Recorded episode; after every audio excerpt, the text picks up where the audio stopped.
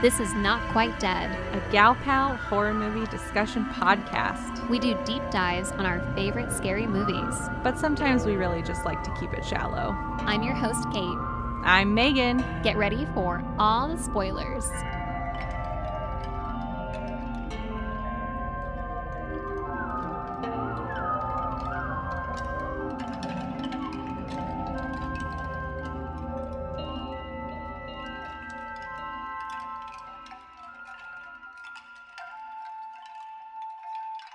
I had heard that this movie was really fucked up. And I have to say, it kind of felt like a standard Euro art film movie to me and not particularly fucked up. Holy shit, Kate. What's wrong with you? uh, this movie really fucked me up a little bit while I was watching it. I went into it blind, Mhm. But I knew that Mia Goth was in it. So we were in for a real treat. But that was all I knew. I knew really nothing about this going in. And I did think it was fucked up. Same. I knew nothing going in. I didn't even know who was in it. I knew it was a Brandon Cronenberg movie and that people thought that it was wild. And so I thought the premise was so good. I loved this movie. Uh, I'm just going to clarify right off the bat. I really, really enjoyed this. I was expecting to see so much worse. I think based on what I heard from reactions from people, though. Have you seen anything else by Brandon Cronenberg? I haven't, and this really makes me want to watch more from him. Yeah. Same. I I haven't even seen really much from his dad. He did Did he do The Fly? He did. Yeah, I've seen The Fly. And I know I saw his cameo in Jason X, but I think that's about it. You'd have to remind me. I've seen a number of his movies or movies that he's been involved in. I've seen Videodrome, eXistenZ, Scanners, all really disturbing, kind of nihilistic body horror type movies from, you know, David Cronenberg.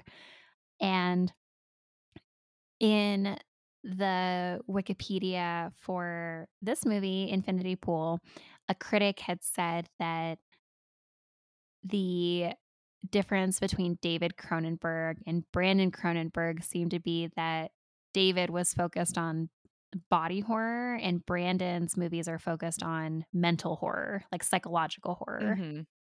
And I totally get that. I was going to say there's definitely a bit of his dad in this movie. There are some really cool, gross body horror moments, but what really freaked me out about this movie was all in my head. It was all messing with my sense of reality and what safety is and eh, definitely. Yeah, it's it's kind of neat how father and son are like two sides of the same coin in a sense. And I know people don't like to be compared to their family members all the time, so I apologize, director Brandon Cronenberg. Uh, but I was kind of looking at this movie through the lens of how is this guy a chip off the old block, and how is he not? It's unavoidable. I mean, I think that you want to look at someone's body of work, you know, independently, but I mean, he's, you know, really standing on the shoulders of a giant here. So it's good to see how he can do things differently or in his own way, at least. Have we said the name of this movie yet? Have we said Infinity Pool, guys? We're we're talking about Infinity Pool. I don't know if we have.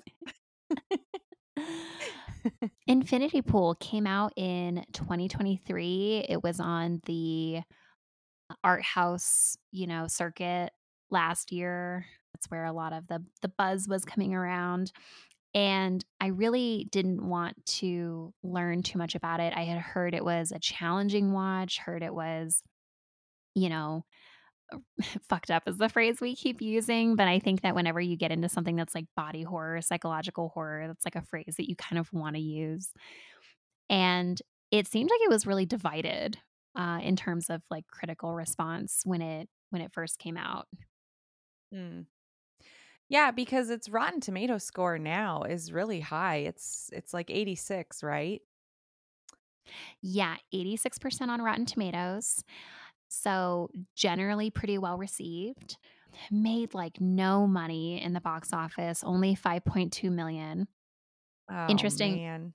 this is another movie that we have where the budget was not released. What do you think the budget could have been?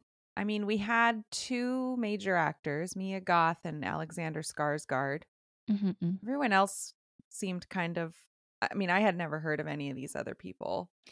It's a lot of international stars in this one.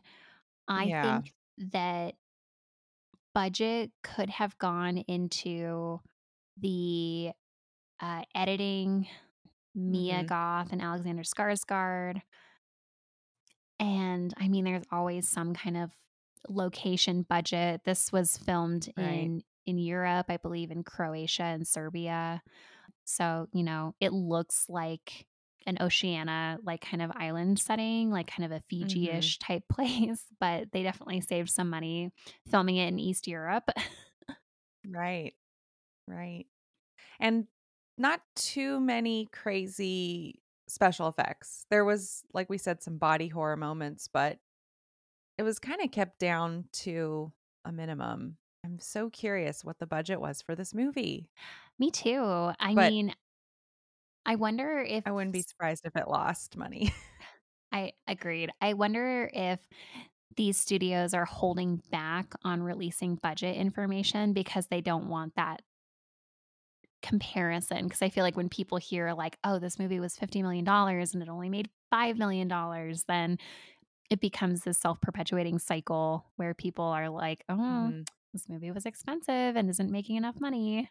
It can be propped up by other shitty movies that these studios make, I guess, because this was great.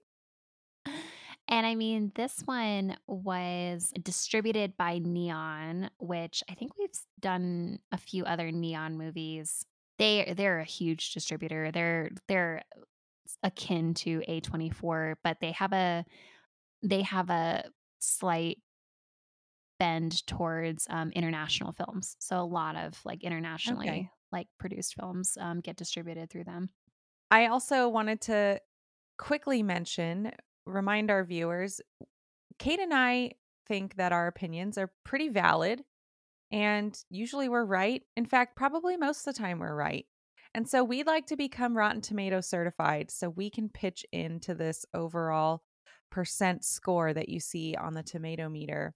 So, one of the requirements of getting Rotten Tomato certified is that we have 200 count them, 200 reviews on the Apple Podcast app. So if you haven't done so yet, please take a second, go to Apple go to the Apple Podcast app and give us a five-star rating. We would really appreciate it, and, uh, we'd like to be part of that amalgamation at Rotten Tomatoes. We mentioned, you know, some cast members.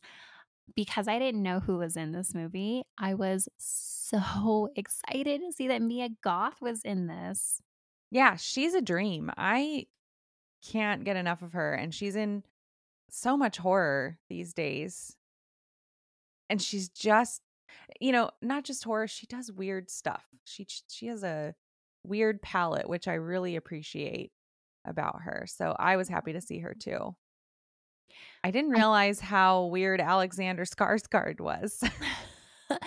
You know, at the beginning of the movie, I was like, "Oh, he's kind of playing against type a little bit," because I'm used to seeing him as, you know, an abusive shithead from Big Little Lies or Mhm. the vampire mob boss from True Blood, you know, he's kind of generally playing this, like, powerful, sexy guy, and it's really not what he's doing in this one, uh, which I thought was probably a fun change of pace for him. Um, other ways in this movie, we mentioned there's a lot of other characters in here, actors who are m not quite as famous, Cleopatra Coleman. She's been in some stuff. She was in Last Man on Earth, which I haven't seen all of, but she was in in some of that. Okay. I haven't got that either.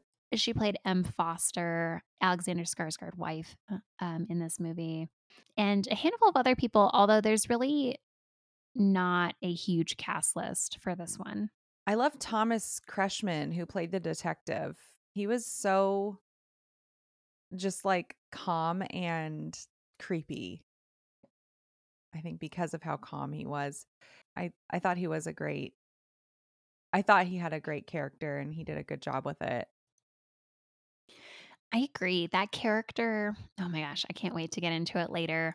It was a very unsettling character because of how matter of fact he was about Yeah. the proceedings. But there's, like, this element of sadism, I feel, in his character. I'm Mhm. like yeah, it'll be fun to talk about, but Yeah. Well, should we get a quick summary of this movie so we can dive into some of these bigger topics? Let's do it. James and Em. Foster are vacationing in Li Tolqa, a fictional island nation. James is a somewhat failed novelist, with his lifestyle being financed by Em and her wealthy, uh, publishing company father. When they run into a couple at this beautiful resort who want to party and hang out with them. On their 2nd day of partying with this couple, James unintentionally murders, uh, a local islander and gets totally thrown into the justice system of this island, where they have an agreement, uh, with the US Embassy that if you can afford it, you can pay to have a double receive the punishment for your crimes. And this is a country where the punishment for crimes is death. And so if you mm. can pay to play, you go through what they call a doubling process where effectively a clone is made of you, and that clone is then murdered in front of you. And this clone is a perfect replica of yourself. And so James goes through this process and Em is rightly horrified, she wants to leave and get out of there, and we see James with kind of the assistance of this couple that they've befriended, um, start to spiral into this consequence-free, kind of, quote, unquote, "process" in this country where, uh, if he can afford to pay, then he will continue to do whatever he wants at this resort. So, my one-sentence summary of this movie is, "Guy learns to stop being such a fucking loser." Accurate. That's how I would sum up this movie. So accurate. I think this movie this movie has a lot of layers to it. So, I know that my summary is glossing over quite a bit. There's quite a bit happening in this movie, but that was the thread that I pulled on my 2nd viewing, and I was like, "Yeah, this is the core of the movie. This guy, this loser."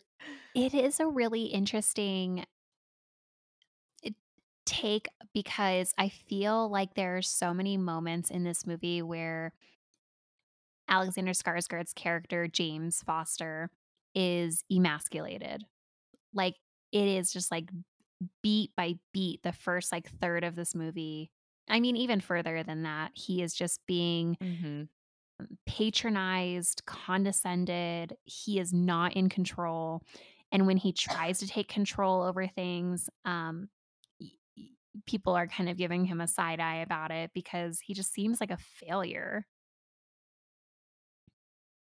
He is, and I didn't really catch it so much the first time around. I was focused more on, like, where my fears came from. Mhm. But the second time around, I was like, "Oh, this guy kinda sucks." And there's a lot of moments throughout the entire movie where you're right, like, they're just beats of him being a loser. I like the comparison between James and Gabby. Gabby is Mia Goth, um, and she's an actress who is, like, in those infomercials where you pretend to, like, not be able to open a letter or, like, pour yourself a glass of milk or whatever. So you need this new product, and she's like she sits there and she pretends to fail to cut bread Mhm. which is a very easy thing to do. Meanwhile, James is trying so hard to be a writer, or I don't know, trying hard is kind of strong. Uh, but James wants to be a, a successful writer and can't do it. Um, and Gabby is so good at pretending to fail. I love that they juxtapose those two against each other. I love how you would think that Gabby would be maybe self-conscious that she is calling herself an actress when she's doing, like, really low level, like, 2 in the morning infomercial type stuff, but both she and her husband are so proud of what she does. They're like they're like, "She is so good at this, like, she's incredible at this." There's just this confidence that comes from her, whereas James published a novel and it was panned. We learn later I love that that's, like, kind of the other shoe dropping is that, like, they tell us at the beginning, like, "Oh, he's a novelist, and he's been working on his long-awaited 2nd novel," and it turns out his 1st novel wasn't even good, he just kind of got, like, nepoed into it because of his father-in-law, and so he's not even actually a good writer, and that's supposed to be maybe, like, a more morally superior role than being an actress, but he has, like, this crisis of confidence because his lifestyle is being financed by his wife and her family, like, he is not getting by on his own merits. And his wife does not let him forget it. I mean, she, Mhm. like, mocks him at that dinner. She says to these people that she just met that she probably married him because she has daddy issues. There's no romance there. There's no, like, appreciation for who he is. It's just like, he's just this guy I married who's kind of a loser. And and he came to this resort for inspiration, which I hadn't really thought too much about, uh, until later. Just that is pretty lame. Like there is nothing inspiring at a resort. They're very polished and manicured to be a place to chill out and not try too hard at anything. So, like, what kind of inspiration could he possibly have been looking for here? It's so sanitized, right? Like, everything is, like, white linen and provided for you, and I think that the idea that he needed to go to this resort to get inspiration to write a novel after 7 years of not writing is just like throwing stuff against the wall to see what sticks. Like, Just maybe go work at a coffee shop, dude. Right, yeah.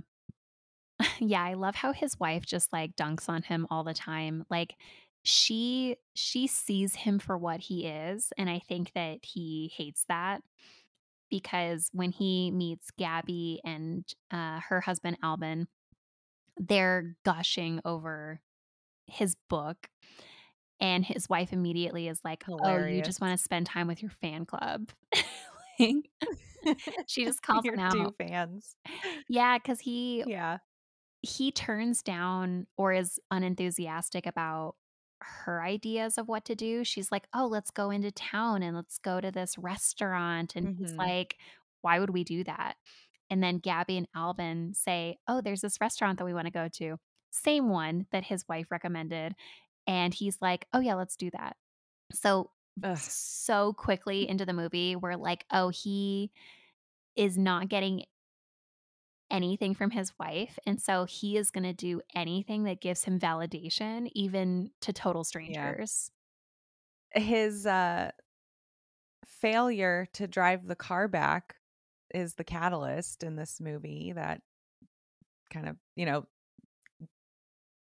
brings about the whole crux of the issue, right? Um, the doubling and the crime and and dealing with this foreign country. I just I think it's so funny that he's the one driving the car. I know. I know. It totally makes sense. So, Gabby and Al- Alban say, Hey, we know that this resort tells us that we're not supposed to leave the resort, but whatever. We can totally leave the We resort. do what we want. And they load up the trunk of this rented car with just like a case of wine, an insane amount of wine for four people doing a day trip. And James being a loser just like really comes out on this beach trip because, you know, they're just along for the ride. Oh my god. He gets so drunk. And then this is when, you know, Gabby's been so flirty with him this whole time. She seems super into him. And he goes off to go drunkenly piss against a tree. And Gabby uh, excuses herself to go find him. Yeah, she jerks him off from behind and at first it looks like oh maybe he doesn't realize who it is, right? Like maybe he thinks it's his wife. But it seems like he catches on to that pretty quick and he just sort of lets it happen. And she finishes him and I just I it's so gross, but like I love the semen just like landing at his feet. It's so Mhm. pathetic looking. It is like just hitting you over the head with how sad he is. Like he's drunk, he's trying to pee. She comes and jerks him off and gets him off in like 15 seconds. It's so absurd. You're like, okay, this this guy is a mess. Is this it's it's not a hot scene at all. no, It's no. really gross and unsettling.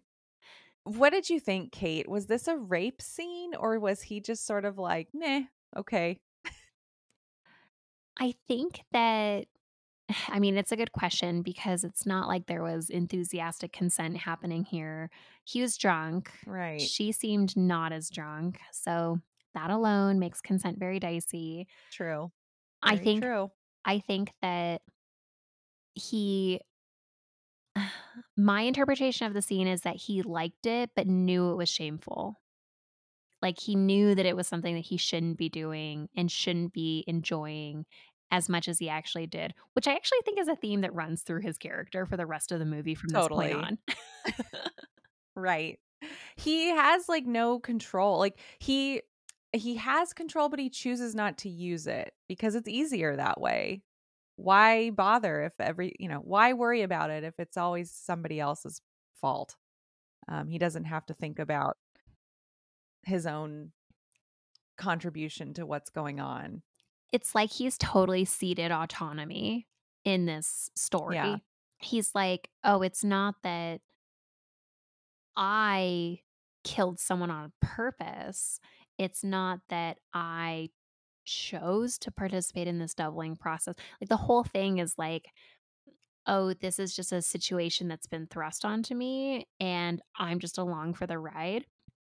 And you know, Em gets so freaked out by what's happening that she's like, I'm getting the fuck out of here. Like, next day, she's yeah, like, I am done. I am getting out of here.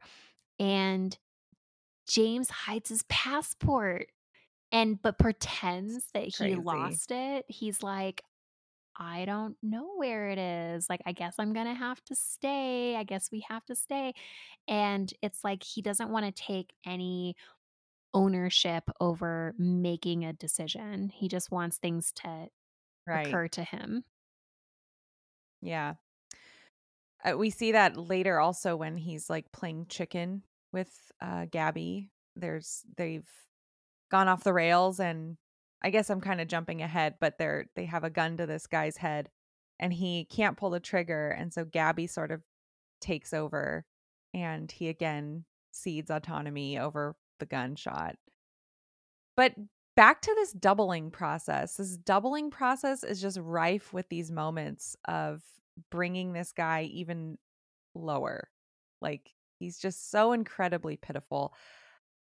The the shot of him getting into like the doubling tank where he's totally he's he's been stripped by these strange women and you know just sort of like quickly I what is he like hosed off or something? He's just Yep. very quickly and brusquely prepared. He's got this thing in his mouth that like Mhm. s- open up his lips like at a dentist. He looks insane and he's totally naked and pitiful.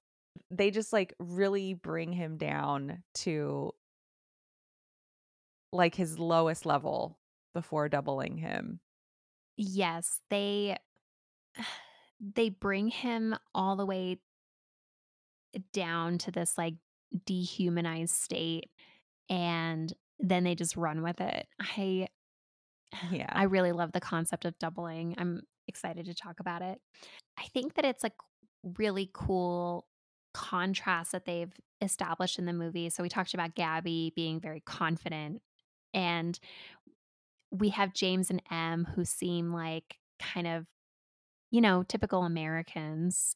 Alexander Skarsgård doing a very good American accent as he does a- in this movie. And we have Gabby and Alban, who are in contrast, this very cool Euro modern couple where there's no boundaries in this couple. Like they're just, oh, if I'm going to have sex with someone else, that's fine. Or it's very libertine, like of them. Eh, it contrasts that kind of with when James gets to see his double, his first double getting murdered, right? He's he had the double made and now that double has to get punished for James's crime.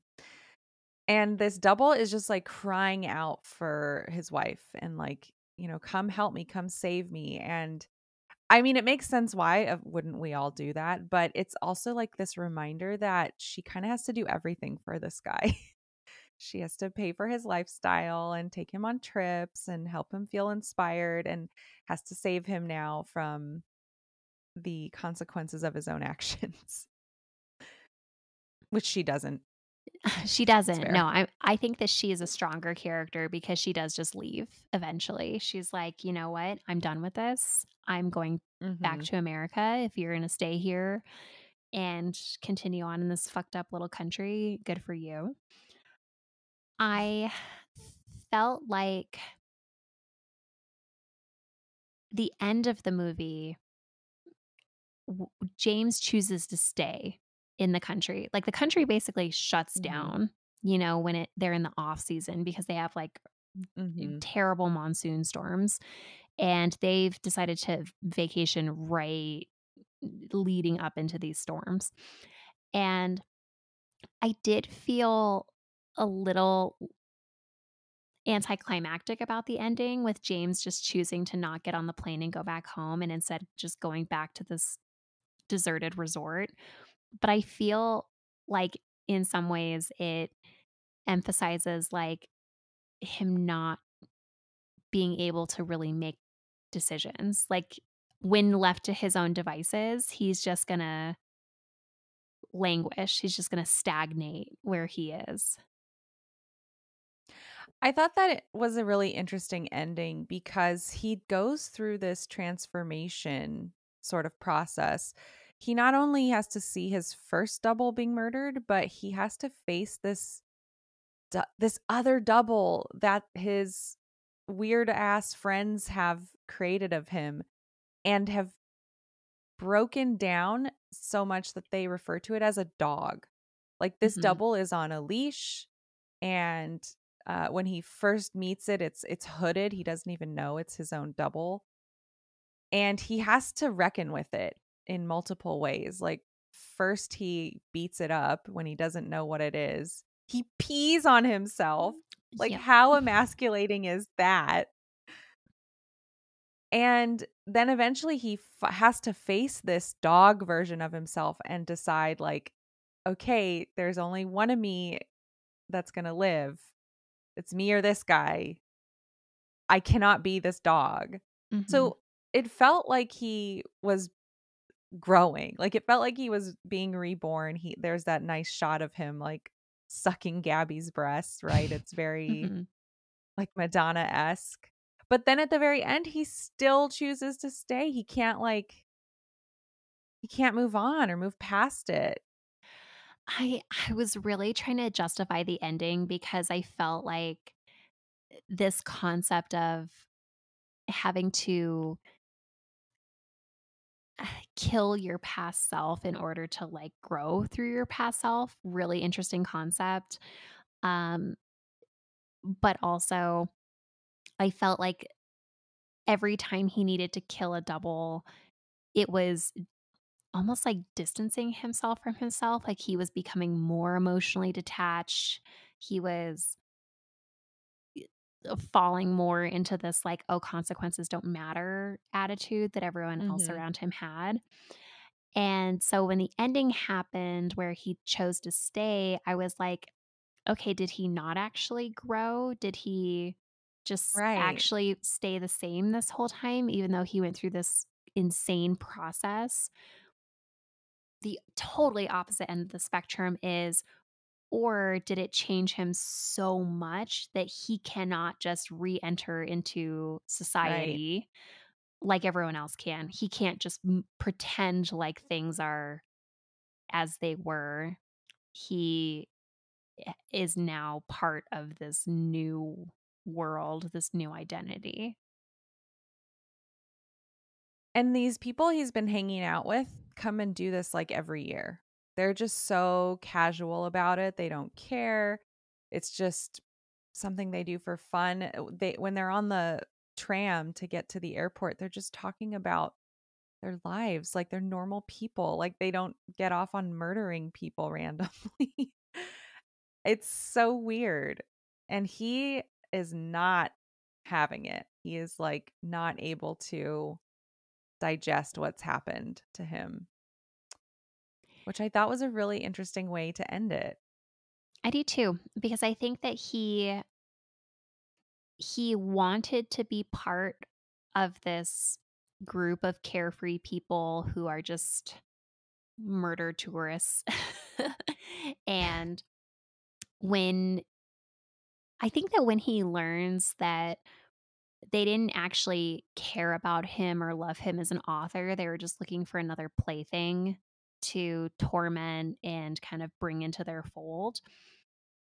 It showed him like, oh, he's either being controlled and under the thumb of his wife and her money, or he is controlled by any sense of validation by any person ever. And Yeah, nothing that he does is of his own volition, and I felt like, oh, maybe that's what he's reckoning with at the end is, like, who who is he as a person? What are his yeah, values? What does he actually need from this? So, I mean, I wouldn't say I loved the ending, um, but I don't know where else they could have taken it, and also it feels very, like, Eurofilm to just end a mhm. movie and just be like, "There's no resolution. Life is messy." Yeah, it was pretty depressing, I thought, pretty bleak of an ending, which Yeah. made sense. Um, I wanna talk about this resort a little bit. Yes, please. This resort scared me. Have you seen White Lotus on HBO? I have, and I love it. I love White Lotus. I So cannot wait for the next season. It's Yeah. so good. I immediately, immediately, when they're doing the the panning shots of the resort, I was like, "Oh, this is a White Lotus situation," because it is this beautiful whitewashed resort in a tropical location that is completely isolated and separate from the rest of the country. Like, uh, they've got this overhead shot that shows these very dilapidated, rustic, mm, impoverished buildings, uh, like, super cramped and leading up to then this lush, beautiful resort that has, like, huge walls and, like, fuck off barbed wire surrounding it. Yeah. I don't know how I would feel going to a resort surrounded by barbed wire. It would freak me the hell out. And that was one of the things that scared me about this movie. It was just this initial resort being surrounded by nothing but danger freaked me out.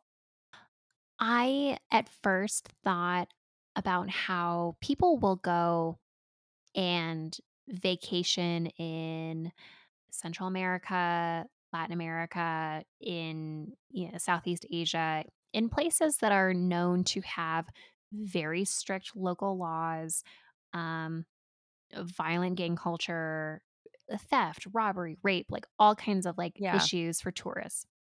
People will still go choose to vacation there because the resorts will say you stay on the resort, cool. you're safe. Like, that is, like, the thing that they, like, hammer into you. Like, you stay on the resort grounds, you're fine.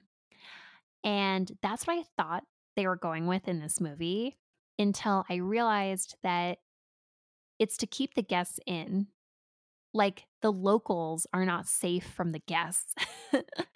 Like, it's not Right. it's not that the locals are gonna try and come and, like, rob the resort people. It's that because of this really, wild justice system system that they have, the locals are constantly in danger from murder tourists who can just pay their way out of any crime. So awful.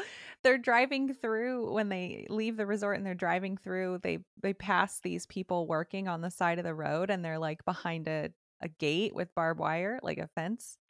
And I was like "Oh, is this are they slaves? Like, why are they being kept in this, like, cage-looking area?" And what you're saying now makes so much more sense. It's for the locals' protection. So awful. Yeah, I mean, that first day when the 2 couples leave the resort, which they're not supposed to, there's this, like, running thread through the movie that I really loved where it was, like, Gabi and Alban and their friend group, they're like, "Oh, yeah, we just paid off a resort worker to let us out. Oh, we just paid off this guy to rent his car. Oh, we just paid off this guy to get some drugs." Like, they're just constantly like, nothing matters as long as you have enough money to hush up a local. Like, it's fine, like, literally, you can do anything you want. There are rules, kind of, but not for them. Yeah, very much so. There's there is a lot of that, um, privilege for the rich in this movie, we'll probably touch on that later. You mentioned White Lotus. White Lotus was a very that show was not dark the way this movie is dark. That show was a bit lighter. I mean, it had dark moments for sure, dark endings each season and a couple of characters who were unsavory, but for the most part, it was a comedy. Is it's a comedy and a semi feel good. Um you're right about the setting being very, like it's a beautiful place, it's a cool looking resort, but they do this thing with the cinematography that unsettled me, like, right away, and it took me a minute to put my finger on it, but they what they're doing is they, like, turn down the whites in Mm. the in the post-production, it looks like. Like, the white is never pure white. It's it's it looks dark outside even when the sun's out, Mhm. and I really love that touch in the editing because it is just a little unsettling, and it's not really clear why, uh, I felt that way, um, until I realized, "Oh, they're they're screwing with the lights on me." Mhm. That and, um, they open up with a bunch of, like, angles, so you're kind of, like, losing your sense of where you are and your perspective. Um, really cool little touches there. Yes, the lighting effect made me feel like when you're wearing really dark sunglasses Yeah. during the daytime, like, it had that kind of masking effect where it's not perfectly clear. at any time of day. Yeah. D- did you notice in the I think it was kind of near the opening or the beginning of the movie, the music, you hear like a thud over and over. There's like a repeated thud. And when I got to the end of the movie, uh what I realized I was hearing was James punching his own face in. It's like the same thud of him beating himself up. And I was like, "Oh, that's so creepy to include in the music I didn't catch start." that, but that's a really, really good catch because that that is like the perfect kind of like unsettling thing to do in the sound production. Yeah. Yeah, that's Yeah. cool. Cool choices. I w- uh, found that one of the creepy things with the resort was they tried to include some local color into the entertainment or um Yes. and they have traditional masks that the islanders wear that are so disturbing looking. It really reminded me of like The Purge or The Strangers, Mhm. but worse because it had that kind of body horror kind of feel to it because there was something just off about the Yeah. faces on the masks. Those are real people, right? Like, those are doubles? They what do you mean? Like, I thought that they were Okay. I thought that they were okay, tell me what you mean. Well, they look like human leather when you look at them. They look like real people, and when we get to the doubling process, I was like, "Oh, that's what these masks are." It's like when somebody gets a double made, they keep the faces and turn them into masks and then sell them to the tourists later. Like, that's how I interpreted those face masks. Eh, Megan, that's the craziest shit I've ever heard, but you're probably right. That's horrible. It's Okay, so horrible. so So tell I me what you thought. I thought that it was when they're when they're taking that drug that, like, makes them kind of it's like a psychedelic drug that they take, Mhm. is probably the same substance that they use in the doubling process because it's, like, a very similar, like, trip that they're having, and I had assumed that they were making masks based on what they saw during their trips, um, but Mm. I think that you are on the money. I I th think that because, um, they would totally do that in this world, for one thing, but also the doctor, after the doubling process, he says that the doubling as part of their custom needs to be an exact replica, and sometimes it doesn't go right, and so Mm. I bet that what they're doing is when they have doubles that come out messed up, they're like, "Oh, well, we'll just use that as a mask." Yeah. So gross. Oh, oh my gosh, that's horrible. I was thinking like like tourists were like buying their own double faces, like either unknowing or uh maybe they maybe they do know, but I was just thinking about how crazy that would be. Like to buy this version of your own face to take home with you Oh, on top of the urn you get. Oh, man. I could see that, though. That makes a lot of sense. I hadn't thought about, like, what the texture of the mask looked like, but I think that knowing that they have doubles that need to be, like, quote, unquote, "discarded" because they're not good enough, they're not just throwing them away, they're making masks out of them for sure. Yeah, why not? Okay.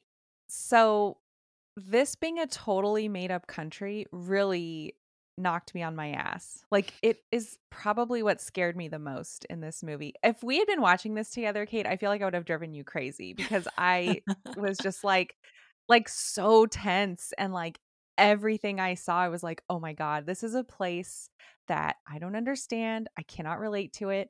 I've never seen this typography before. The Mhm. money looks completely bizarre to me. Um, even when they're at the resort, they're like, "Where are we?" Right? Like, Mhm. he's like, "Where where are we?" And it's like, "Yeah, nobody fucking knows. This place is terrifying." Um, and it has the most bizarre customs, as we just talked about. Uh, just this country being completely made up freaked me out a lot. It really made me feel uncomfortable, this whole movie. Because I was like, "I don't know" like, this isn't some this isn't an existing country where we at least are familiar with, oh, how you would escape or, like where you could go to get help if you needed no, like, I was like, "I don't know anything about this place, and it seems crazy." Like, it was so scary to me. That's funny because I kept on thinking while I was watching it about how similar it was to existing countries. I kept thinking about how harsh laws are in Thailand and the Philippines Mhm. around, um, dru just literally drug trafficking, not even, um, you know, murder like we see in this movie. Mhm. And, you know, if you are even unintentionally scammed into transporting a very small amount of drugs in Thailand, you can face a like, a life sentence in prison there. Oof. And it is and and I mean in Philippines, right, like, they they will just kill you if they think that you're using drugs. And so Crazy. I thought that that was logical in some ways that there could be a country that would, um, have such harsh sentencing. The typography and the money, I really liked as part of the world building. There were, Mhm. like, all of these elements in the in the world building of the movie that were familiar, but just off enough to be unsettling. Like, the writing looked kind of Cyrillic, but not Not quite, not yeah. quite. And you would see the outside of the buildings, like the police precinct that looked like, okay, it looks kind of like a more historic building and you and then inside would be completely run down. Yeah. The the arena where they would murder the doubles in front of you, um, or in front of a crowd looked like an airplane hangar. It was such a huge never-ending space. Yeah. And I was like, "Where where is this?" Like, there's so many times in the movie you're like, "Yeah, where are we?" Like, it we I thought that we were just in this dilapidated precinct, and now we're in a very futuristic doubling room where we're seeing all of these, like, gadgets and buttons to make a clone. It's so, like, taking you out of it, like, every other moment. Right, we're in this what looks to be very rundown country, but boy, they sure have a lot of tech for, uh, dealing with crime, I guess. Where does all that money go? What does the government do with it? It seems like they have commodified a supernatural practice that they have in this country, like, it feels like it should be religious or, like, revered or something like that because there's this stripping down of a person, and you put them into this room, and it fills with this liquid, and they have this hallucinogenic experience, and then they come out of it with an exact replica of themselves, including memories, like, it's so Ugh. it's so sci-fi, and yet, Yeah. like, the government is just abusing it to get money. Like, it's just like a dirt like a dirty process that's happening. Yeah. I, uh I I you know, and I it might have maybe freaked me out more than you, um, I just I'm not very well traveled. I don't think yeah, no, I haven't left this continent. So I, uh, I need to get more exposure so I'm not so afraid of these places. There's a few places that I'm probably never gonna wanna go, like, I'm never gonna wanna go to Egypt just because of the threat of sexual assault. I know there's places in, like, Jamaica and, uh, and Mexico where it's common for or sorry, I shouldn't say it's common, but murder rates have been increased, um, violent crime has increased. So, I I think that also lends itself to freaking me out more about this country. It feels like it should be a place that is safe from that because it it we're introduced to it at first by the resort, and so you would think Right. like, "Oh, this is a vacation place, like, this is a place where people go to spend a ton of money to relax, buy their infinity pools, and see the ocean, and get, Yeah. you know, complimentary drinks all day," but there's this, like, seedy underbelly that they're trying to keep separate, like, the resort doesn't want you to engage with this, but it turns out the rest of the country is like, "Yeah, you can engage with this as long as you're willing to go through this" uh, doubling process. Really traumatizing the first time through. So traumatizing. I I think mm. that the thing that scared me in this movie was not the resort or the thought of this rough country to be in as a tourist, but the, like, existential questions around doubling I thought were so juicy. I was like, "Oh my god, I love this. I lo Mhm. like, why are there not more movies and TV shows about this?" Yeah. Oh, we should talk about how the doubling is is like a such a privilege of the rich in this movie. It truly is. I uh, think we've mentioned how they are given an option to either be executed themselves for their crimes, or they can go through this process where they pay a ton of money. A clone is created of them, and it is a perfect clone. It is exactly them down to their memories. And then they have to witness the eldest son of the injured family murder them. Oh my god. This kid, real quick. This Mhm. kid's face freaked me out. Like, just looking at him smile really creep gave me the creeps.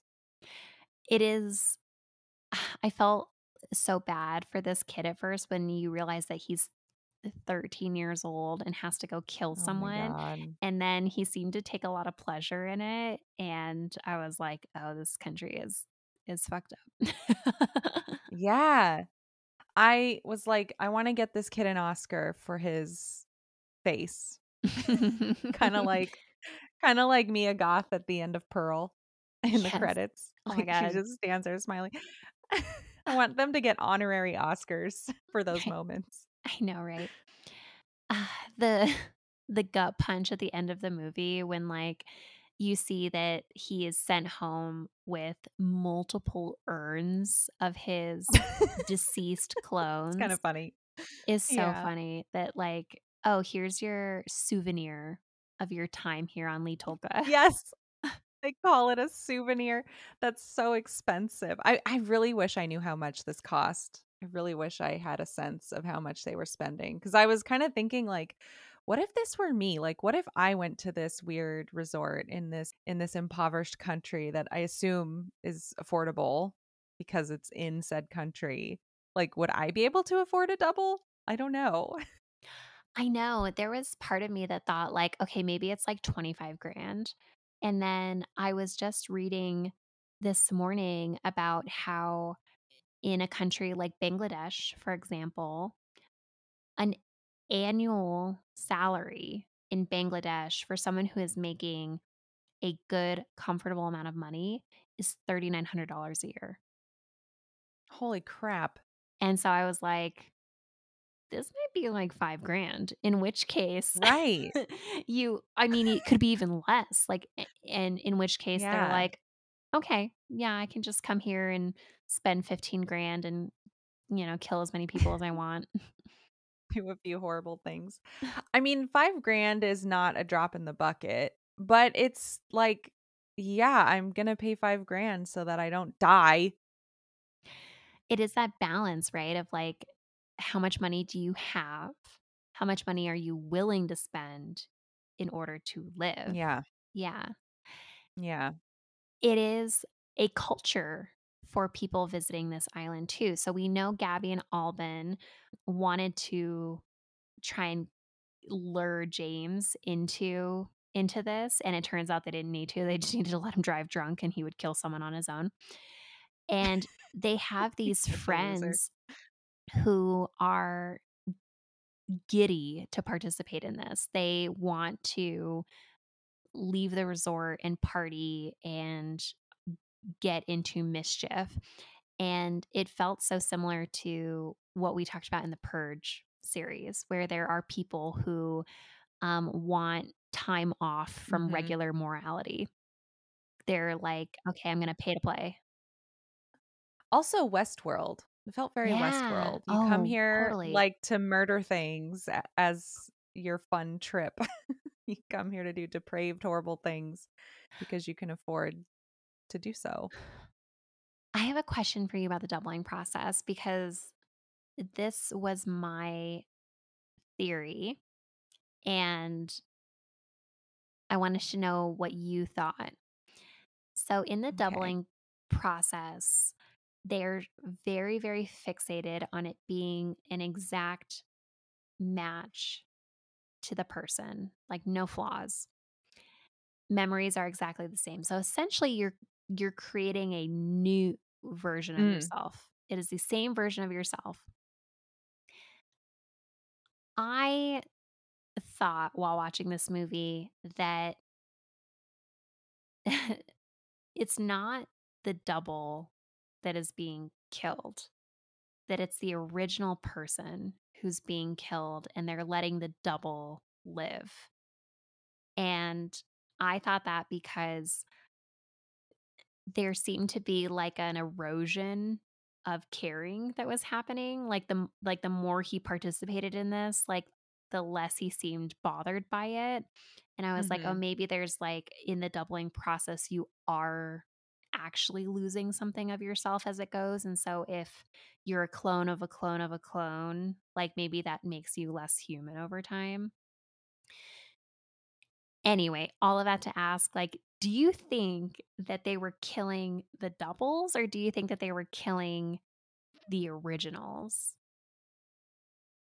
I went through this same set of questions with myself, and it was another one of those things that was fucking with my head, and I was like, "Ugh, this is really freaking me out." Um, but I yeah, I did sort of think I did sort of wonder if they're doing, like, a Xerox of a Xerox of a Xerox, Mhm. and and is that why he is enjoying this stuff now because he's he's the clone, he there's something slightly off about him. They bring this up in the movie. Uh, I think I can't remember who brings it up, but but all these psycho friends are talking about it, and one of them is like, "Look, I you just have to not, not think about it anymore. Like, just don't think about it." Mhm. I, at first, I thought, "Oh, they want all the memories so that way, at whoever's getting punished feels the full brunt of it. Like, realizes, oh, I deserve this. Like, I did that thing." I'm not a copy. I'm the one who did that thing. But then on the flip side, I think it's way more meaningful for the son to actually kill the person who did it and not a copy for this culture, right? Yeah. Yeah. So I was thinking that as well. Like, I think there's a good chance that the copy is still alive. That's what I think too, because I think that in this culture, they would tell tourists, like, we're not actually killing you, we're killing your copy. But culturally, to say, we will kill the guilty party, but we will create a blank slate of a person who did not actually commit this crime. This is a person who was split off after this crime was committed, and we will let this new reborn person exist in the world, um, and will kill the actual guilty party. That made so much Right. sense to me watching this. I thought it might also be why he's decided to stick around at the end. He's just not quite himself. Like, there's something that got lost. I mean, obviously, that's probably the same case with Gabi and friends, but he started off a loser and it just sort of got I don't know, it's like an incest thing almost, right? Like it's Yeah. it's sort of like degraded that path even more for himself. Like he couldn't come back from that after being made into copies. I don't know. One thing that made me feel like I don't think that the government is being honest about the process is that they tell them that the memories are being exactly duplicated. But then we have a scene m- most of the way through the movie where, again, these guys have gotten into trouble, they're arrested, they're in the holding room waiting to be processed. And the detective comes in and says, You know what? No doubling for you guys. Like you are just getting Mhm. the, the punishment. And he pulls them into the arena and proceeds to kill them. And it turns out that those are doubles. Right. So those doubles did not have the memory of being processed. Like there was a split at some point where they said, actually, we're not going to carry over all of your memories where you were where you agreed to be created as a double, where you paid money. It's not like a perfect replica of you. And so once like that happened, I was like, there's something fun there's funkiness going on here where like the Something happening. yeah, where the government is like, oh, we can be um manipulative about this. And this is where I felt like the detective being Yeah. um a little sadistic where he's willing to ramp up the guilt and the drama and the terror of these like people getting executed to make them believe like oh you want to pay your way out? Well too bad. We're just going to kill you. And it turns out they were the ones who were going to be killed all along. So I guess were they doubles or were they originals who just I don't know, forgot that they had already been processed? i Like if we're know talking like about murdering, yeah, yeah they the, the whole tricky weird. that seems like okay then that would make them doubles if there was something able to alter their memory but I don't know, with the doubling process and the drugs that they're given to go through the doubling process, right. it starts to get really blurry. Like, where is the line of what is happening when? Yeah. I kinda like how we're never really 100% certain. I mean, that scene, we seem to think, "Okay, it's probably they're probably doubles," but I still don't know for sure. Like, there's still a chance that they're not because, like you said, everything's very blurry and the rules seem to not be spelled out for us because that's sort of part of it. hmm It's you know, like, you you don't know anymore who you are. Right. But it gives this place a very what happens in Vegas stays in Vegas vibe. You go there, you act like a lunatic, and then you come home and everything's fine. Nobody's in trouble. I really thought that the the mind fuck of are you a double or are you yourself? What does it matter? Those kinds of questions were were the scary part for me, that kind of psychological terror of Mhm. what makes me essentially me if there's a process that exists in the world to perfectly duplicate me. Yeah, Yeah, heavy stuff. It is very creepy. Mhm.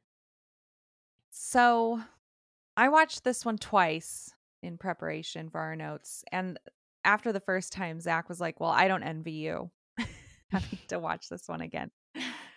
Um, but I really liked it. I I do recommend this movie to horror fans and just people who like a good thinker, I think you can probably get away with not being too scared at this movie. I think I was just I don't know. I was like primed to be terrified and it worked. But um I can te- I can see watching this movie and not being too scared by it. Just given a lot of food for thought. A lot of uncomfortable food for thought. Definitely. I mean, there are things that are concretely hard to watch. I mean, there's some some murder definitely in this movie. There's some really unsettling kind of sex scenes and disturbing masks and existential issues. Like this one is is kind of a mentally tough watch. I wouldn't say that this one is just like straight entertainment. Mhm. I think that there are some movies that are entertaining, maybe a little bit more superficial. And then there are some filmmakers who are like, oh, filmmaking is art and it might not be pleasant. Like it's it's not Mhm. supposed to be fun. and I think that that's what this one is. Um, Yeah. but I would say that it's it's a good watch. I would I would recommend this one. Just know what you're getting into, right? Like if you're sensitive to like that kind of stuff, it might not be very fun for you, but Mia Goth is excellent in this movie. Mm. She's such a little weirdo. I love her. She And is. Alexander Skarsgård is is really good as well. So I would definitely recommend Yeah, he's this pretty one. hot loser. I know, right? Like if you're gonna if you're gonna be a loser, doesn't doesn't hurt to look like Alexander Skarsgård while you're doing it.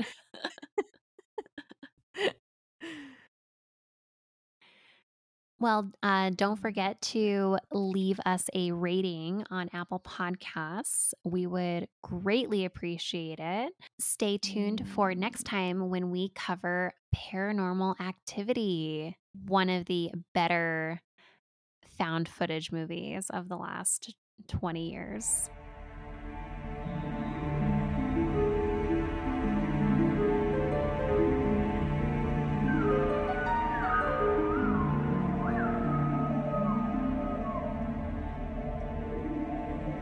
This was Not Quite Dead.